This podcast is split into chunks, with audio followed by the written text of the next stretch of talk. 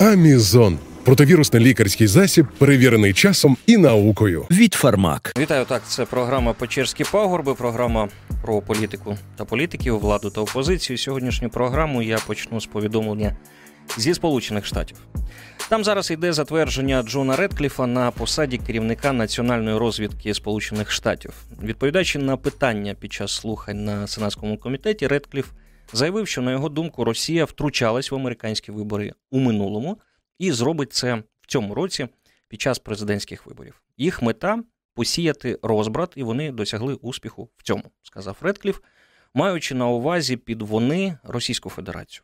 Тим часом в Україні Міністерство енергетики та захисту навколишнього середовища запропонувало державній компанії Енергоатом розглянути можливість майнінгу криптовалюти. Про це йдеться в розпорядженні ТВО міністра енергетики Ольги Бусловець.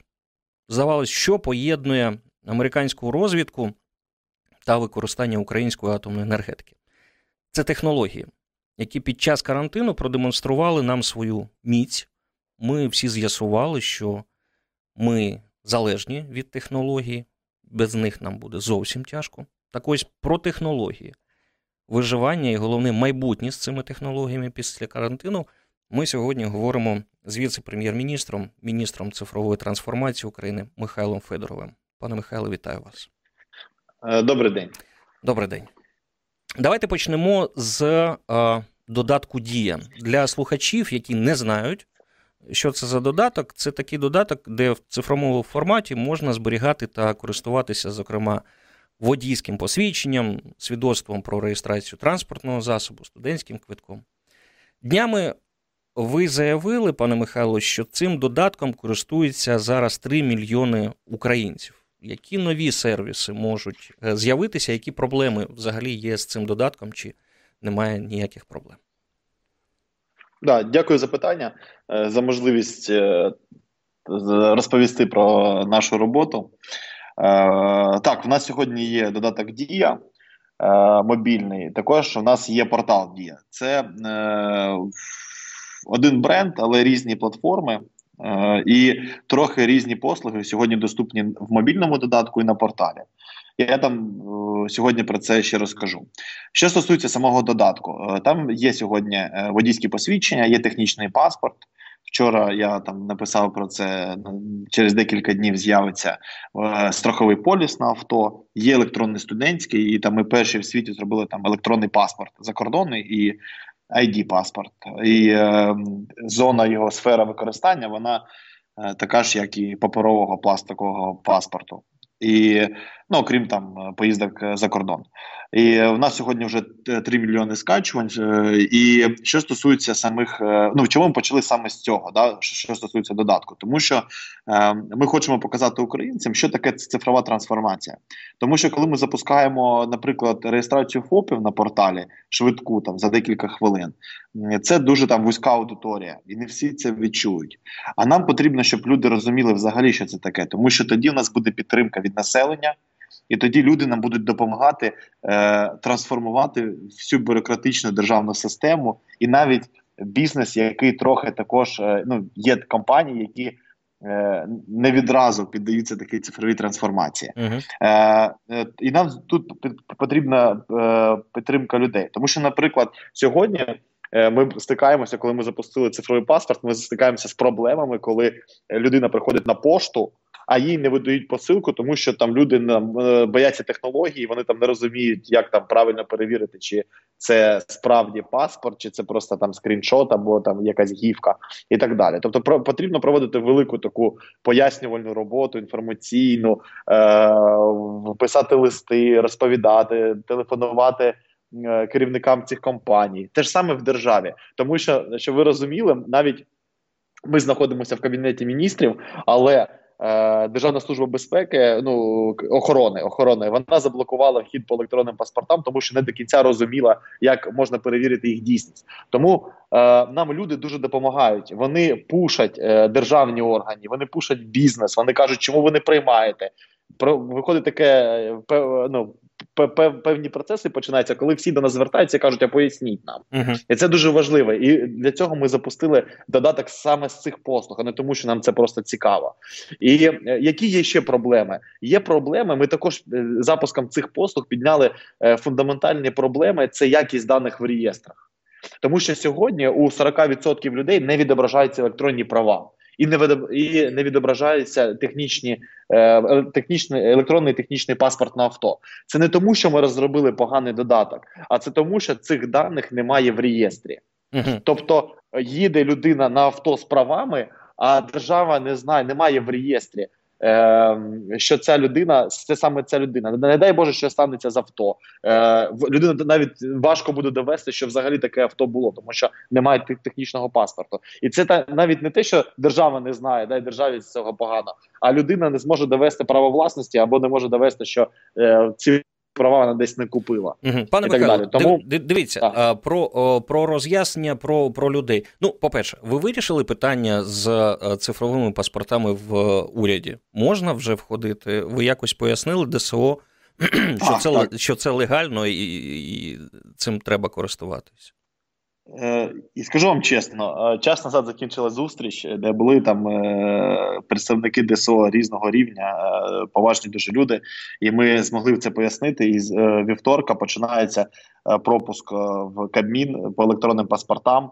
І в нас буде пілотний місяць. і Якщо буде будуть якісь питання, які будуть впливати на безпеку, ми після цього ми ще раз зустрічаємось і там розмовляємо. Але з вже з, з вівторка можна заходити в кабінет міністрів е, по електронному паспорту. Добре, дивіться, ну дійсно ситуація з нововведеннями, е, електронними нововведеннями мені мені нагадує таку ситуацію, коли вводились оці ІНН і е, податкові, коли люди казали, що це нібито там. Число дьявола, так, нас всіх чіпують і і все таке інше. Так ось але це з одного боку. З іншого боку, якщо взяти, наприклад, голову управління Української гельсінської групи справ людини, я маю на увазі Євгена Захарова, який буквально там 2-3 дні тому в коментарі українським новинам заявив, що додаток Дія порушує право на захист персональних даних та приватність комунікації. Я зацитую пана Захарова.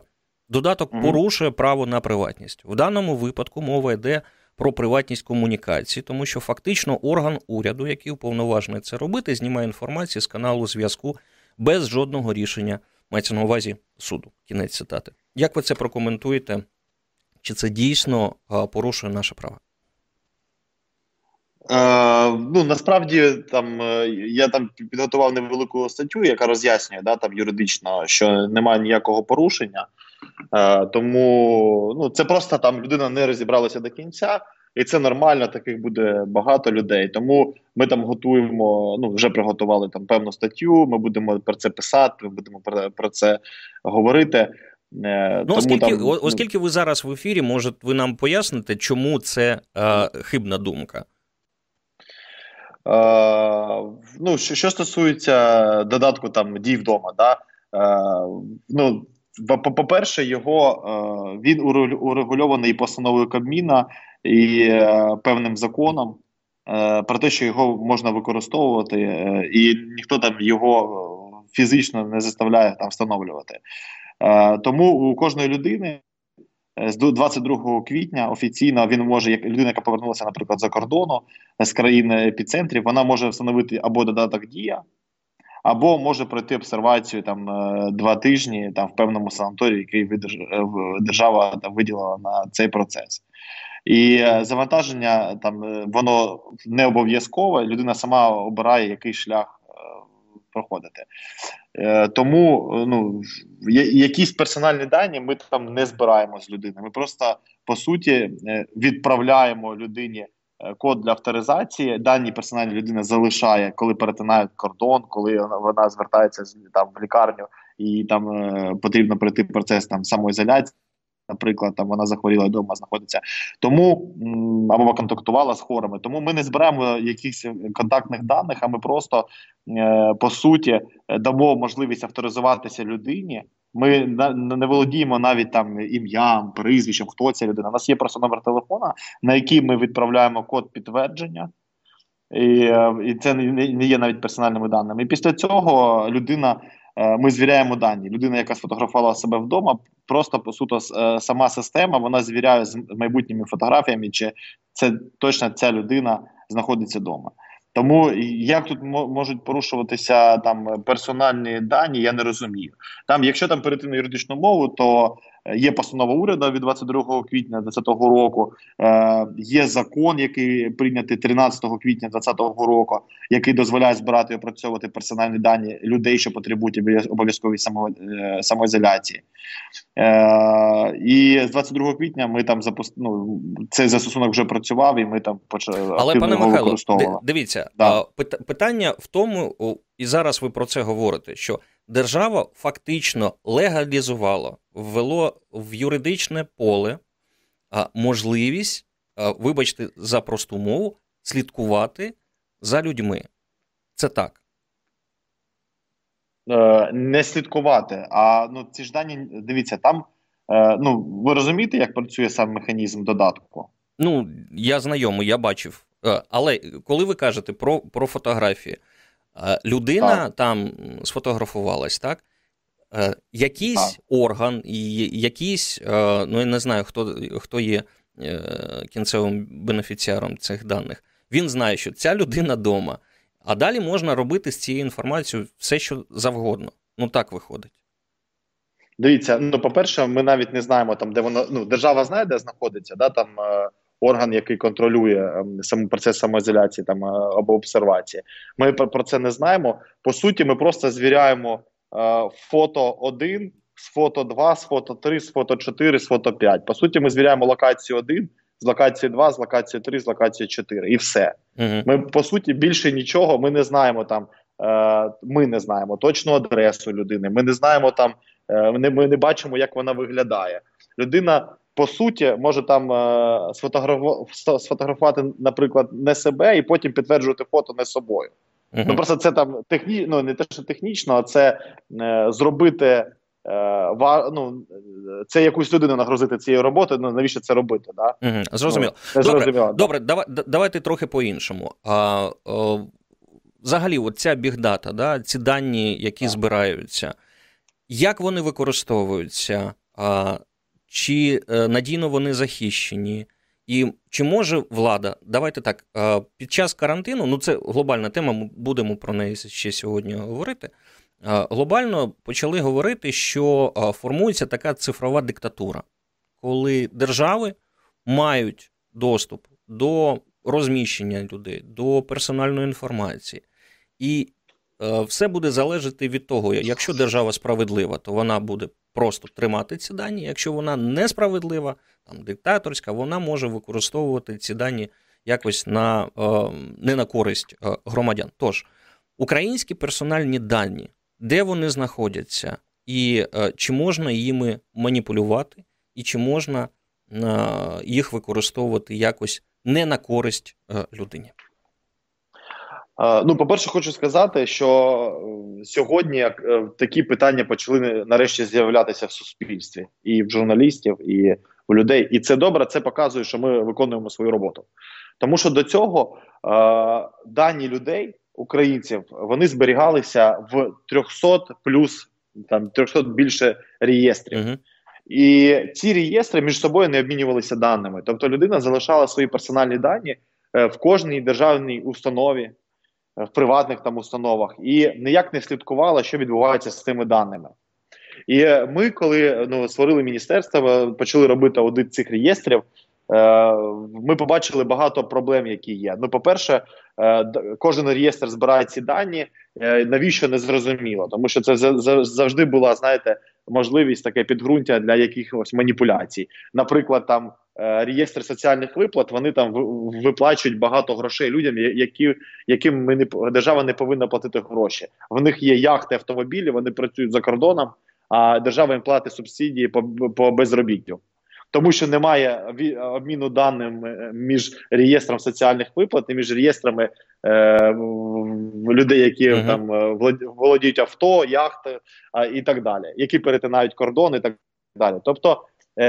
Ми ну за рахунок необміну цими даними було багато маніпуляцій. Сьогодні ми починаємо робити взаємодію і створювати там єдиний захищений реєстр, який в якому тільки в ньому будуть там дані, і всі інші реєстри будуть звертатися, щоб підтягувати основні дані людей. Тобто, ми ми будемо ліквідувати ті реєстри, які знаходяться в технічному стані, ну незадовільному. Щоб ви розуміли такий приклад, дуже е, конкретний е, будівний реєстр. Люди, які починають щось будувати або закінчувати, їх дані там є в певному реєстрі. Що ви розуміли, він був за кордоном в Європі. І дані від цього реєстру держава не знала в кого були. Тобто, по суті, люба людина могла зайти в цей реєстр, е, ввести е, нову будівлю в експлуатацію, і все добре і які і так далі. Тому ми сьогодні робимо е, разом з службою безпеки, або разом з Держспецзв'язком структури аудит цих реєстрів. Е, ми вибудовуємо таку мапу, як вони повинні між собою, скільки їх повинно бути, як вони можуть взаємодіяти, і беремо на себе, е, ну так можна сказати, координуємо процес, щоб вони були технічно здатні там витримувати навантаження. Пане... І, так, і що можна останнє останнє Пане скажу? Михайло, вибачте, нам так. треба зараз на рекламу. Ну е, це таймінг такий. За дві хвилини ми повернемось і з цієї думки почнемо. Михайло Федорів, віце-прем'єр-міністр, міністр цифрової трансформації України. Зараз з нами на зв'язку. Програма Печерські пагорби. Валерій Калниш. Печерські пагорби. Продовжуємо програму. Віце-прем'єр-міністр, міністр цифрової трансформації України Михайло Федоров зараз з нами на зв'язку. Пане Михайло, ви ж з нами зараз на зв'язку? Так, я з вами. Продовжуємо. Ми зупинились на тому, що зараз ви займаєтесь реєстрами, їх аудитом, і міністерство виконує таку координуючу роль для того, щоб а, зробити один великий, наскільки так. я розумію, реєстр. Там декілька. да. Один е, такий великий демографічний, він називається часто народонаселення, де всі всі люди знаходяться. А там є ще об'єктів, там е, події і так далі. Якщо там не грузити нашу, наших слухачів да, там технічними термінами та технічною інформацією, хочу сказати, що ми ну по суті е, якраз е, дуже прагнемо стати адвокатами людей в сфері там зберігання даних, щоб вони були в безпеці. Тому ми працюємо там 24 на 7 над кабінетом громадянина, і він вже запущений. Можна там подивитися, де ви заходите, авторизуєтесь на порталі Дія, і можна побачити, чим ви володієте. Яка у вас земля, бізнес, е, там які у вас є електронні документи, яка у вас нерухомість, і там по суті будуть буде вся інформація про громадянина. І ще найважливіше, ви будете бачити, отримувати сповіщення, хто передивляється ці дані. Таким чином, ми зможемо е, оберігати дані людей, і якщо якийсь чиновник в якомусь державному органі захоче подивитися ваші персональні дані, ви будете отримувати сповіщення.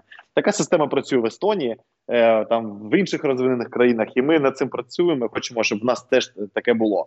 А сьогодні, е, коли люди заходять в кабінет громадянина, вони бачать, що, наприклад, в них є квартира але в реєстрі вона не відобразилася. Вони ж там пишуть е, листи про те, що там повідомлення, про те, що там я не бачу в кабінеті там своєї квартири. І це свідчить про те, що в реєстрі електронному немає вашої квартири. Вона є в паперовому uh-huh. вигляді в якомусь архіві БТІ і так далі. І це якраз є небезпекою для права власності. І тому ми хочемо там глобально відцифровувати ці архіви для того, щоб все було в електронному вигляді. Тому що коли воно є в електронному вигляді, і коли є система запобіжників, тоді це все буде працювати. Тому Дивіться, ми сьогодні реально працюємо над захистом персональних даних ваших, моїх і інших. Пане Михайло, я я розумію, що це ну трохи нелогічне питання, але але якщо б ви не були віце-прем'єром і не відповідали, а були стороннім експертом стороннім фахівцем з цифрових даних, захисту, і ви стикнулися з тим, про що ви зараз говорите. Вас би це не налякало як людину, як е, життя якої, ну, взагалі-то відкрите тепер. Зараз ну, не можна буде чого приховати. Вас би це не налякало? А що ви маєте на увазі приховати? Про якісь дані мої персональні, чи про мій спосіб життя і транслювання через соціальні мережі? Про все, і і, і те, і те. І е, зараз вже немає такої приватності, ну людської приватності. Держава Мені здається, що угу. взагалі все все в світі рухається до чесності, правди, відкритості. Е, змінюється наш спосіб життя. Ми транслюємо те, як ми живемо. Якщо тобі немає чого в житті приховувати, то в принципі, якщо ти там не вкрав гроші, то скривати, що в тебе є квартира, ну чого навіщо це скривати? Для там з реєстру ці дані прибирати. Але є суспільна здається, світ, але світ є суспільна думка, яка не залежить від цього, і люди е, не всі такі е, добрі і чесні, як ви думаєте про них. Ну, дивіться, це питання часу. Е, питання часу, тому що е, всі звикнуть до того, що е, там зберігати дані в електронному вигляді це безпечніше ніж в бумазі в паперовому вигляді, uh-huh. тому що ти можеш побачити, хто їх переглядав, ти можеш їх змінювати. Якщо там ти змінив якісь ну щось з тебе змінилося, ти можеш змінити ці дані і проінформувати державу, і після цього ти зможеш отримувати державні електронні там послуги, да дуже зручно. Тобто, це як в цьому світі, ну весь світ так працює, е, так європейські країни давно вони там ще з 80-х років над цим працюють. Uh-huh. Просто що в нас е, ну там тільки можна сказати, там останній рік це почало якось питання швидко рухатись, і взагалі стали це питання підійматися так активно. Пане Михайло, Тому мене ну... це не лякає. Е, ви кожен ну я думаю, що хто нас слухають люди зараз, да вони користуються банками е, онлайн точно. І вони сплачують там комуналку онлайн. Е, Представляєте, там як 20 років тому е, люди ставилися до онлайн-банків. Mm-hmm. Це така ж сама ситуація була. Я спілкуюся з людьми, які їх створювали, і така ж сама ситуація була. Дивіться, люди не довіряли, не хотіли зберігати там гроші. А, а зараз ну все навпаки. В, в мене якраз питання стосовно а, технологічного прогресу. А, 5G. Mm-hmm. Ви бачили, напевне, бачили, як до вишок 5G відносяться, зокрема, в цивілізованій Великобританії, коли їх зносили, тому що це фейк, я підкреслю, це фейк. 5G ніяким чином не пов'язаний з коронавірусом. Але в суспільній думці у британців ну, була така ідея, що вони пов'язані. В мене питання: які перспективи 5G в Україні? Да, я от декілька днів тому спілкувався з ком з компанією Huawei, там мав е онлайн таку зустріч е представником європейського офісу. Вони також там розповідали про 5G, про там е, ці діапазони, частоти, як це uh запровадити і так далі. Я вам скажу, може, в мене якесь таке, знаєте неправильне бачення, воно може трохи трансформоване там чи ще не дозріле. Я не знаю, я там не стидаюся цього. Але мені здається, що нашій країні потрібно зробити нормальний 4G, нормальний 3G, провести інтернет там до кожної лікарні і е, до кожної там пожежної станції для того, перед тим як е, займатися питанням 5G. Тому що е, це, е, це питання операційної ефективності держави. Ми, як держава, не можемо зараз. Ну ми це зробили зараз, але до цього не могли ефективно там е, вивільнити певні частоти, домовитись з операторами, домовитись там з іншими державними агенціями, компаніями для того, щоб цей процес пришвидшити. Ви там знаєте, що ми в вересні підписали меморандум з усіма операторами. Вони інвестують до 12 мільярдів. Там багато вже проінвестували для того, щоб. Е, там перерозподілити певні частоти, і нас з 1 червня по всій країні почнеться там заходу е, е, почнеться з заходу з півночі і буде на південь тип покращення 4G інтернету. Uh-huh. Таке масштабне. Там це там технологічна річ була там зв'язана з частотами, перерозподіленням. Не буду це погрожатися, але почнеться покращення дороги, села. Вчора була зустріч з президентом. Володимиром Зеленським і операторами ми спілкувалися, там знімали статус. Ну як все відбувається. У нас все по плану. Е, зараз процес вивільнення цих діапазонів розподілу там технічне оснащення проходить операторів, і все по плану з 1 червня почнеться там цей процес по суті включення цього інтернету і буде покращувати якість зв'язку, якість інтернету. Що мається і... на увазі? От покращення? Є якісь параметри, які ви плануєте досягти завдяки цій програмі? Ну, по-перше, це там є чіткі KPI по покриттю. Ми зробили там брондбенд-план, Ми знаємо там в якої місцевості яка якість інтернету і яке покриття. І ми там дивимося. Ми зібрали з усіх обласних адміністрацій. Вони там зібрали з, з місцевих органів влади якість, яка в них якість інтернету. Я не буду вам брехати про те, що це заміряли спеціальним обладнанням. Знаєте, тому що в нас держава не врегульована, скажу чесно, і це також важливе питання. Ми хочемо в червні прийняти закон, який буде врегульовувати, як заміряти якість інтернету, і як потім ну, працювати там з бізнесом на рахунок того, що.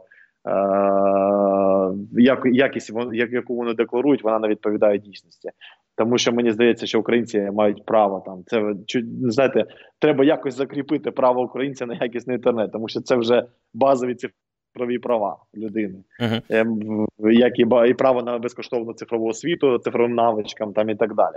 Е, тому е, ми цей закон вже написали. Ми будемо його приймати у червні в травні або в червні на вночерній сесії ми там хочемо зробити цифровий день, такий цифрові закони прийняти. Але зараз цей процес йде. Я вам скажу чесно, його операційно було важко. Організувати, домовитися з операторами, домовитися там з регулятором. Там в багато е, потрібно було прийняти нормативних е, актів на Кабміні потрібно було там зміни законів внести. Тобто, пане Михайло, то я я, я правильно розумію, що ви е, дійсно хочете закріпити закріпити на законодавчому рівні право на інтернет. Ну, якщо можна так сказати, ну, да, це, на це, якісний це може інтернет. Виглядати, це знаєте, це може виглядати дивно, але так я хочу на базову безкоштовну освіту цифровій грамотності і на як на швидкість інтернету закріпити. Тобто, яка ну, швидкість?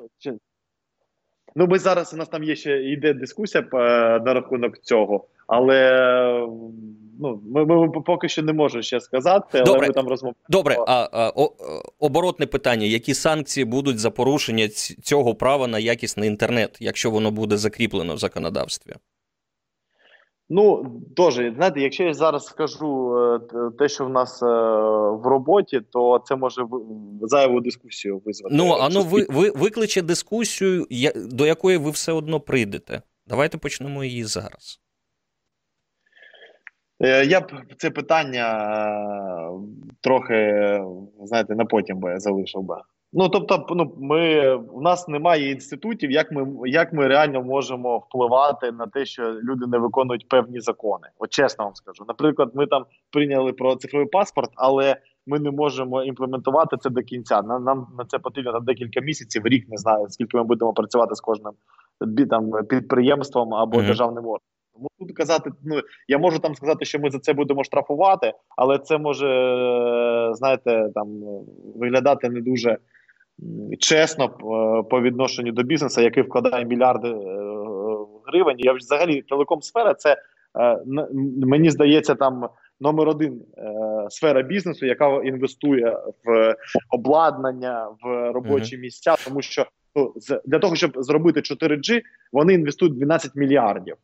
Я там не економіст, але я не знаю там, яка галузь інвестує стільки грошей бізнес в те, щоб угу. покращувати щось в державі. До речі, пане Михайло, ваше відношення до тому мені казати, що ми за це будемо штрафувати. Ну у мене язик не якось не знаєте там. Ну ну поки не не, не, не повернеться. От поки не повернеться він у вас. Не до речі, да. да. До речі, ваше відношення до цієї ініціативи майнити е, криптовалюту е, завдяки українській атомній енергетиці. Як ви до цього відноситесь? Ну, я думаю, що це теж така тонка грань. Е, це там не сфера моєї точної компетенції про майнінг. Я там не дуже чесно вам скажу там до кінця е, розумію, як це правильно повинно відбуватися. Ми в цьому розбираємось, е, ми в цьому збираємо експертне коле, ми спілкуємось, але мені здається, що це питання потрібно ще більше пропрацювати, тому що там йде питання: якщо створювати дата-центри, мені зрозуміло. Uh-huh. І у нас є багато інвесторів на вході, які готові відкривати дата-центри. Ми працюємо з прем'єром для цього для того, щоб робити. Там і є питання питання майнінгу, але воно в нас трохи зґвалтовано. Це питання. Не всі розуміють, як це працює. Багато компаній думають, що просто потрібно в електростанцію ви знаєте штекер включити, але uh-huh. там насправді питання побудування е, е, спеціальних кластерів, інфраструктури, виділення землі. Ну це великий інфраструктурний проект. І для цього держава повинна продавати електроенергію за певною ціною. Е, е, меншою ніж зараз вона там продається всім, і це там питання, яке потрібно пропрацьовувати для того, щоб не зробити якусь біду, Добре. і в тому числі не зробити е, якусь е, таку о, можливість комусь заробляти на цьому і uh-huh. там маніпулювати там цим питанням. Тому ми розбираємось. Ми не спеціально про нього не комунікуємо, тому що знаєте, не хочеться дурнями виглядати. Е, і, і тому ну ми розбираємося. Добре. Тому що це майбутнє. Давай. Я думаю, питань дата в Україні потрібен е, державний великий дата-центр, і це питання зрозуміло. Давайте зробимо ще одну паузу е, рекламну інформаційну. Віце-прем'єр-міністр, міністр цифрової трансформації України Михайло Федоров з нами на зв'язку. Новини, і ми продовжимо. Продовжуємо програму. Віце-прем'єр-міністр, міністр цифрової трансформації України Михайло Федоров зараз з нами на зв'язку. Давайте цю частину програми присвятимо присвятимо електронній демократії. В день, коли ми з вами зараз спілкуємось, німецький шпігель опублікував розслідування, з якого витікає, що у 2015 році російські спецслужби вони так і пишуть: російська спецслужба скачали 16 гігабайт інформації з поштових адресів Ангели Меркель. Це Німеччина. Там великий текст розслідування з 2012 року по 2015 рік російська спецслужба мала доступ до урядової переписки, зокрема до персональних даних Ангели Меркель. В мене питання: наскільки захищені українські урядові органи від хакерів, і чи фіксуєте ви втручання російських спецслужб або якихось там фанкібір, хакерських таких угруповань на українську дійсність, на українську владу? Тут є питання, на яке можна. Ну, це таке дуже цікаве, важливе питання. На нього можна відповісти для того, щоб популістично можна відповісти, як я справді думаю. Я хочу, ну будь ласка, як думаєте? Да, от я намагаюся завжди казати, як чесно думаю. Е, за це іноді отримую від е, людей, експертів, ЗМІ якусь е, таку, знаєте, хайп, але угу. мені скажу чесно, що Е, для того, щоб відслідковувати весь урядовий трафік, і ми могли бачити, хто там може втручатися в техніку, в комп'ютери посадовців, для цього потрібно встановлювати певні сенсори, які е, цей трафік е, фільтрують. Це певні таке технічне обладнання, яке потрібно встановлювати, але воно на ньому постійно тільки заробляли. Воно там працює частково в міністерстві інфраструктури, колишній міністр там намагався це реально зробити. А так багато ну всі інші міністерства можна сказати, вони це не зробили. Тому в нас немає не вибудовано в країні е, зрозумілої архітектури такої е, з точки зору кібербезпеки. В нас є держспецзв'язок, в якому є там це ситуативний е, центр, такий, да, який відслідковує трафік, але він не може це в повному обсязі робити, тому що немає немає фільтрування завдяки цим сенсорам всього трафіку е, в всіх урядових е, кабінетах. Mm-hmm. І тому це питання е, воно не це все це не працює, тому що до цього не було органу, який формує політику в цьому напрямку, який єдиний драйвер. Драйвить цей напрямок. Я не знаю, можна це казати, але ні. Я там молодий ще політик, але в нас історично є там е, якась боротьба між е, службою безпеки України, Ради національної безпеки, е, там міністерством інфраструктури. Я не знаю, там ще Держспецзв'язком напрямці кібербезпеки, хто за що відповідає, у якого які там амбіції, функціональні обов'язки і так і так далі. І оця боротьба, а, а не злагоджена робота. Вона не давала змоги це зробити. Я сподіваюся, що це вдасться нашому міністерству. Е, я вам скажу чесно, що ми в цьому напрямку е, не так швидко рухаємось, як рухаємось в напрямку створення цифрових продуктів там і так далі, uh-huh. тому що це не відчують українці, е, тому що там багато всіх переписок і там важливих питань вирішується в месенджерах між урядовцями, і е, там е, поштою це тільки офіційні письма. Е, Але в месенджерах, які, які не захищені, наскільки я розумію. Ну кожен месенджер, звичайно, каже, що в нього ну, протоколи шифрування так, такі класні. Так. Я не можу це. Я не можу сказати, що або вони захищені, або ні. У мене там є угу. власна думка, що там і деякі з них захищені, а деякі ні. Це власна думка. Але я відповім так на питання не через точно захищений державний месенджер. Угу. В тому то і питання. В тому то, в тому то і питання, якщо я правильно зрозумів, це не критика, це щоб ми зафіксували. А. На жаль.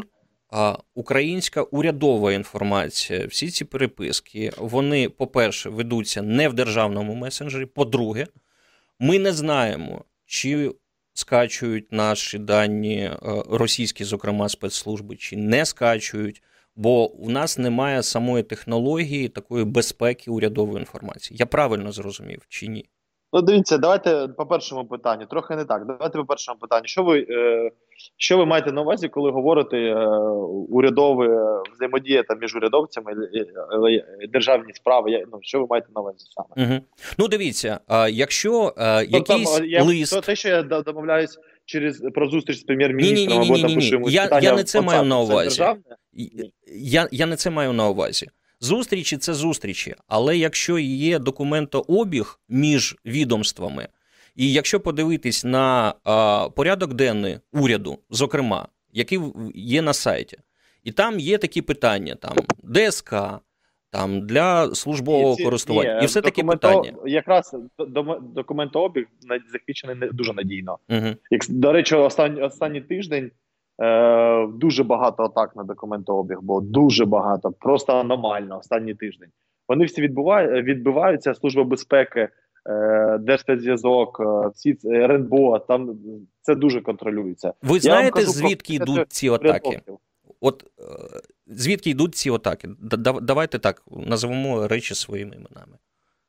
Ну, це питання не для того, щоб його там на радіо точно про нього говорити. Ну, ну странно, це е, питання, ну, це, це ж зрозуміло. Е, я стикався з цими даними, і ви пам'ятаєте, коли клали там скільки там 3-4 роки тому назад українську енергосистему, і коли відключали так. електростанції. І ніякого такого сорому не було казати: ну так, це російські спецслужби, це хакери, які підконтрольні російським спецслужбам. Чому ми не можемо зараз сказати це вголос? Ну тому то, тому, тому що я не можу точно сказати. Ну як, як знаєте, там політична позиція, там звичайно, це це мабуть, там і так далі. Але е, фактично там іде шифрування трафіку через інші якісь там країни, сервери там і так далі. Тобто ми не можемо точно сказати, з якою це країною було. Uh-huh. Це, мабуть, там служба безпеки може сказати більше інформації, але ми, наприклад, бачимо, що трафік там е, стрибає там абсолютно різні країни. А вони Різні, е, поясніть, я я не спеціаліст. А от ці атаки, які йдуть на у, у документообіг, вони якісь глобальні чи е, намагаються скачати, вибачте на слові, е, що, щось конкретне? А, Ну, це також питання. Ну я ми ж там не uh органи, які розслідуються, да. Тому це питання більше до Служби безпеки України. Мені здається, що там є різні ситуації, коли там вони хочуть щось покласти взагалі, щоб не працював да, там сервіс uh і велике навантаження йде. Іноді хочуть отримати там доступ для того, щоб все контролювати. Тому ну там на рахунок документообігу тут все добре. Тут е, вся ця інформація, яка урядова, вона захищена досить. Uh-huh. Я б більше про інформацію там е, листування, не знаю, там якусь інформацію спілкування між чиновниками. Я от про це. Ми не знаємо, що відбувається на робочому там комп'ютері. Кожної людини в кожному міністерстві. А до речі, а ви знаєте, за яким алгоритмом працює е, телеграм-канал Джокер? Ну от як можна підміняти телефонні номери? Я без технічних якихось е, деталей, але ви розумієте, як це як це відбувається, коли люди нібито спілкуються з знайомим, а на практиці виходить, що це зовсім незнайома людина. Ну, я не бачу такого підтвердження, що це незнайома, що є історія попередньої переписки. Угу. Мені, мені мені здається, що людина просто ну, типу, помилилася, знаєте, не, неуважно, а потім каже, що там та ні, це там була попередня історія переписки. Угу. Ну я не бачив жодного факту, що до цього була було листування, і частину його виклали. Тобто я бачив, викладав викладав Джокер інформацію, де сфотографований екран. Там явно що хтось фотографував і скинув. Да? А щоб е, ну скріншотами, щоб ця людина бо були чіткі е, скріншоти попередньої переписки, такого я не бачив. Мені здається, що людина помилилася, вона просто там. Е, і і ви ж бачите, що після цього хайпу таких випадків більше не відбувається по суті. Угу. Добре, коли, коли були ці яскраві приклади, після цього такого нічого не було більше. Угу. Наш... А, Ну а по суті, Джокер викладує інформацію, яку йому хтось зливає, щоб ну це про це всі дізналися. Зрозуміло. А до цього після цього тому, тому просто всі стали більш уважними. Думаєте, що менш стали спілкуватися між собою. Ні, всі спілкуються. Просто стали уважними дивитися на попередню історію переписки. Дуже важливе питання. У нас, на жаль, 6 хвилин залишилось. Електронне голосування. У нас скоро будуть місцеві вибори.